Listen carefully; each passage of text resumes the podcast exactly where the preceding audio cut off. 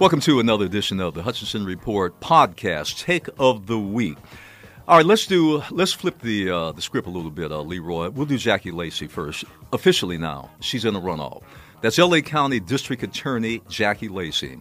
Jackie Lacey thought she was home free. She thought that she would basically slam dunk. I've won it.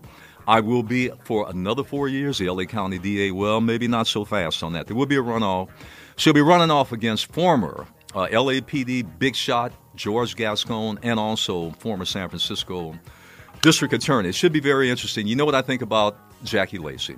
You know what I think about her election or re-election bid? And you know that we have said Gascon, I said this before, if you run, you'll beat her. But it's not a done deal. Anything can happen in this world. COVID has shown one thing. Don't bet on anything. We never know what's around the bend in the road. However, pay close attention to that. It's going to be a local election race like has never been fought before. A lot of money will be spent.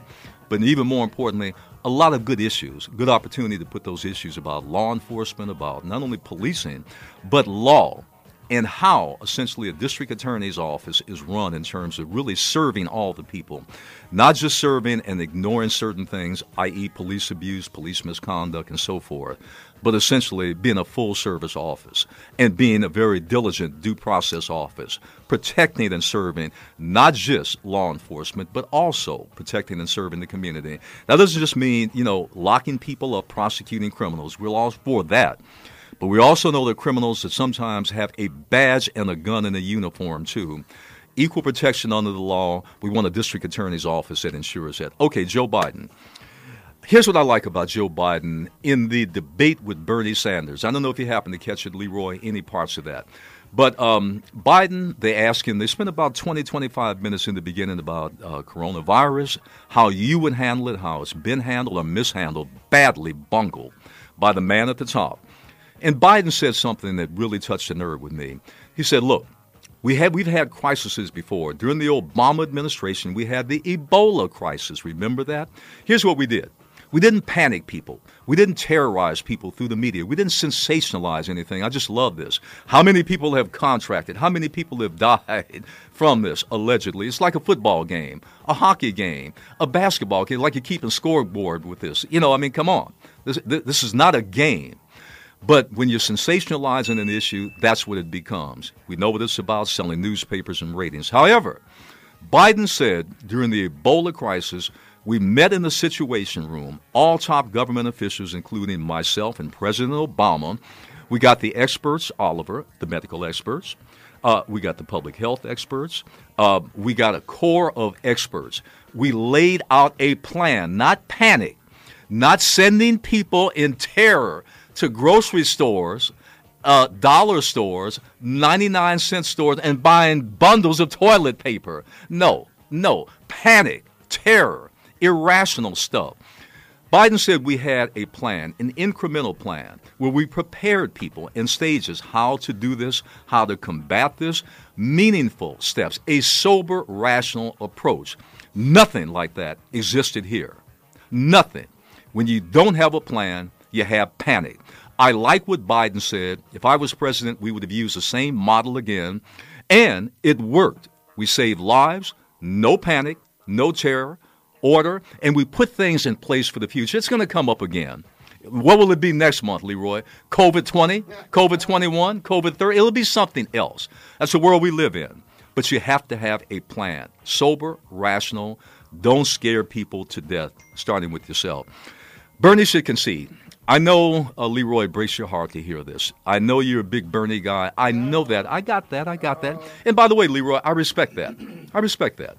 Everybody has a right to their opinion, and as I told people, you know, I voted for Bernie in the California primary, but I'm Biden. You've heard me say it a million times. My heart's with Bernie, my head's with Joe. Now, having said that, Bernie should concede. You don't want to drag this thing out. The fact is, there's no path to victory now. By that, I mean no path to the Democratic presidential nomination. Time to throw in the towel. Time to get on board behind Joe. There's only one thing now. Defeating him.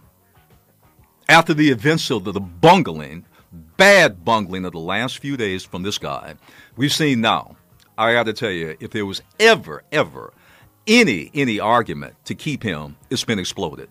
It's out the window. It went faster than the COVID virus. The fact of the matter is it's got to go. And everybody knows that now that's got a tenth of a brain. So you got to get on board with Joe now. He's the best chance. I said that from day one. You know, I'm the one when everybody argued me down, I said, it'll probably be Joe because Joe has the best chance of beating this guy. I know I'm fake news, but you know what? What's not fake, Ricky, is the fact is it is what it is. We got Joe now. Get behind him, Bernie. Come on board. Do not let yourself be the Ralph Nader of 2020. A spoiler. But, you know, it doesn't make any difference anyway. There was a famed quip from F.D. back in 1932, Leroy. I love this about F.D.R. Everybody knew that it was going to be a landslide against Hoover. Everybody, Hoover had no chance. I mean, the Great Depression, he was blamed for that. The great quip about F.D.R., just stay alive till Election Day, and you got it. Joe, the way things are going with this clown at the top, just stay alive till Election Day. You know, don't make any fumbles and stumbles. Stay alive, and guess what? You might be across the finish line. Final thing.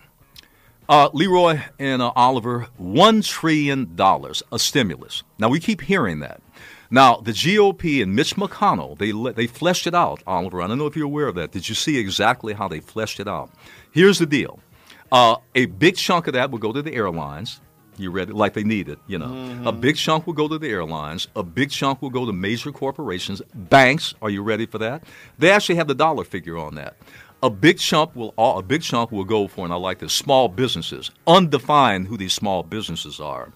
And a tiny chunk will go to you, i.e. working people, i.e. people that need that. Very interesting. Even in a crisis, Donald Trump figures, and the GOP and Mitch McConnell, we just love this bunch. They figure out a way to shove more dollars to their big shot, big wheel, big money cronies. They figure out a way. I just love these guys. I got to tell you, there is no justice. Well, I guess there is, depending on where you look for it. You've been listening to the Hutchinson Report podcast, Take of the Week. Take it away. The Hutchinson Report. I'm not sure you'll have 47 Democrats. With Earl Lafari Hutchinson. That will not break ranks and vote to convict Donald Trump. Angela Hoffman. Hoffman, you live in the district, too. They need to be transparent. I think you should run. Pat Hoffman with her USA hat on today. Sure. Tune into the Hutchinson Report, Saturdays at 9 a.m. right here on KPFK.